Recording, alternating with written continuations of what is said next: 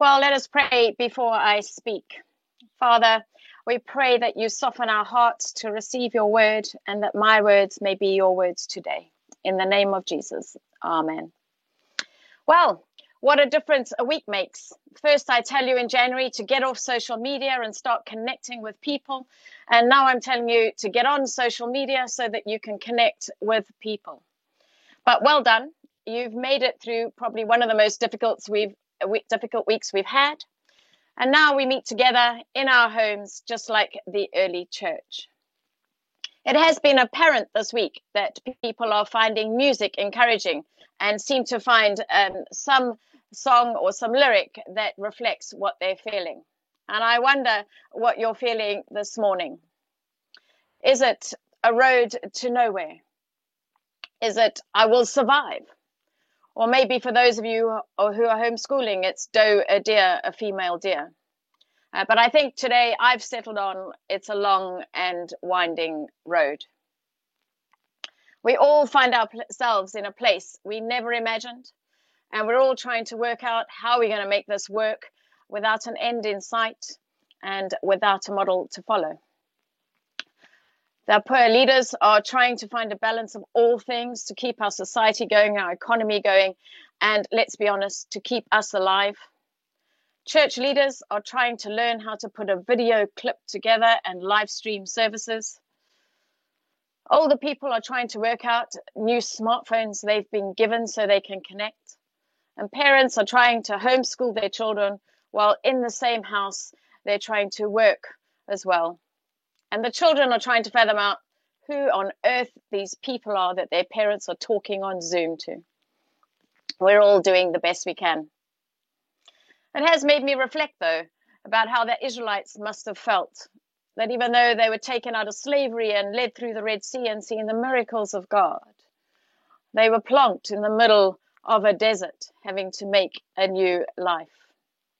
And we know that before long, they were longing to be back in Egypt and be slaves again.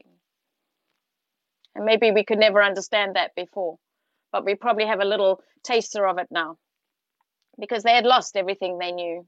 Their routines, their way of life, knowing where their food would come from, when they would sleep, when they would eat, and the routine of the day. They'd lost their infrastructure and probably their communities that they lived with at that time. And all they had was a tent to pitch in a desolate place. It sounds familiar, doesn't it? We were on a reasonably certain path um, until this week, and now we're thrown into turmoil, and life as we know it is on hold. In some ways, our freedom is removed. Our relationships are separated. And for a lot of us, fear is at the forefront of our minds for a lot of the week. And so this week has somewhat been finding ourselves in a foreign place, and we need to pitch our tent. We need to set up life for a time until we get to the promised land when we make it through the other side. You may be wondering now, if I'm speaking on the Israelites, why I chose the passage I did, uh, where Peter was speaking to the Israelites after Jesus died and um, using the words of David. Um, but the message paraphrase in this context has um, written it in a way that I think is perfect for these times. Have a listen. I saw God before me for all time. Nothing can shake me. He is right by my side. I am glad from the inside out, ecstatic. I've pitched my tent in the land of hope. I know you'll never dump me in Hades. I'll never even smell the stench of death. You've got my feet on the life path, with your face shining sun joy all around. And the line I love is, I've pitched my tent in the land of hope. In this new wilderness we find ourselves, we need to pitch our tent in the land of hope. So what can we learn from the Israelites to help us? Well, firstly, we are God's chosen people. Every single one of you listening in today and everybody you know is chosen by God and, and is a child of God. And that comes with all the protection, all the love, all the blessings that he promises us. We are chosen by name. He knows you. Now, you're going to have to fight daily to remember this. Henry Newman says this: the great spiritual battle begins and never ends with the reclaiming of our chosenness. Remind yourself daily you are chosen. Then we can learn that God always provides. He provided them manna and meat when there wasn't food. He provided them water when they needed it. Everything they needed, they were provided with. And we too will have everything we need. I think we also, um, the stockpiling has possibly settled down now, and people are doing that uh, less. But more people will get ill, and more people will be less able to go to the shops. And so we need to reach out and help each other in this. On the news yesterday, there was a story of a man in his seventies crashing his car into a nurse's car um, that she was coming off shift, a twelve-hour shift. And he carried on driving, but never tried to race away or anything. And so she realized something was wrong. When he stopped outside the grocery store, I think it was, um, he got out, and he clearly had the symptoms of the coronavirus. And he said, I, I have the virus. I've been self-isolating for seven to ten days, and I've had nothing to eat. And I know if I don't get something to eat, I'm going to die. And this nurse stayed with him. It got him uh, to the hospital. Um, and I would like to tell you there was a brilliant end uh, to the story. Uh, sadly, it didn't end in a way we would want it to end. Um, but we do know that for his last hours, he knew that someone cared and that someone was with him. Now, I wouldn't normally share a story that doesn't have a happy ending um, where people pull through.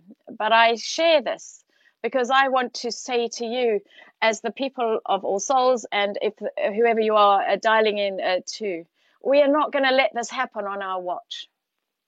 We are going to look out for each other. I've been overwhelmed by the stories of generosities when I phone our older folk and people are phoning them and doing their grocery shopping. Um, you've all got stories um, of people's generosity and kindness. You are incredible. Keep going. Encourage others to look out for their neighbours too. Um, and always contact us if you know of someone in need. Um, and we can uh, sort that out. Then we know from the Israelites, we need to walk in God's ways. We live by grace through Jesus, but we're still called to follow his ways, um, to do as he commands. So now's a great time to put some spiritual disciplines in place as part of the routine of your day and get them embedded in our lives. Pray, read the scriptures, listen to worship music, possibly even practice a couple of minutes silence a day with the Lord, and read some Christian books that are going to nourish you and encourage you. This will draw you closer to the Lord, sustain you, I promise you, and it will bring encouragement to others. Next, don't grumble. Well, it never helped the Israelites, and it's not going to help us, but that's easier said than done. If you made it through this week without complaining, Um, then you're better than me, because I certainly didn't. Uh, even bought a punch bag to punch out my frustrations in this time. But the truth is, we're all going to um, experience different emotions at different times. We're all going to be up at some point and down at others. And that's okay. But try not to complain, because it shifts our focus. It's what drains us, it's what brings us down, and it's what saps our hope. Complain to the Lord by all means, lament is good, but then turn it into praise. So watch out for when you do it, and then stop yourself if you can. And lastly, and most importantly, out of all of what we can learn from the Israelites, is that we know God is with us all the time. He was an abiding presence with the Israelites, and he's an abiding presence with us. A cloud by day, and a pillar of fire by night. He guided them, and he was always present. And we have that same presence today as we go through the weeks ahead. And frankly, this is where we need to pitch our tents.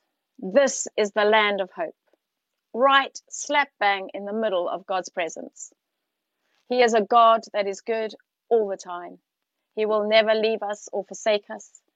And he is the God who's for us and not against us. So when you're down, when you're scared or angry, or as my friend said, discombobulated, then pitch your tent in the land of hope and look for the goodness of God. When your neighbor or the ones you love are finding it tough, then help them pitch their tent in the land of hope. With your words, your thoughts, and your times together, well then pitch your tent in the land of hope. So church, let's rise up for such a time as this. Let's pitch our tents together in the land of hope. Let us be known for his presence with us. Let's invite others to pitch their tents with us. And then let's wait together to be led into the promised land, sharing in the goodness of God along the way. My prayer is that you will pitch your tent in the land of hope, that God's glory will fill you and renew your strength, that you will soar on wings like eagles, you will run and not grow weary, you will walk and not be faint, and that you will live as the person God chose you to be. Amen.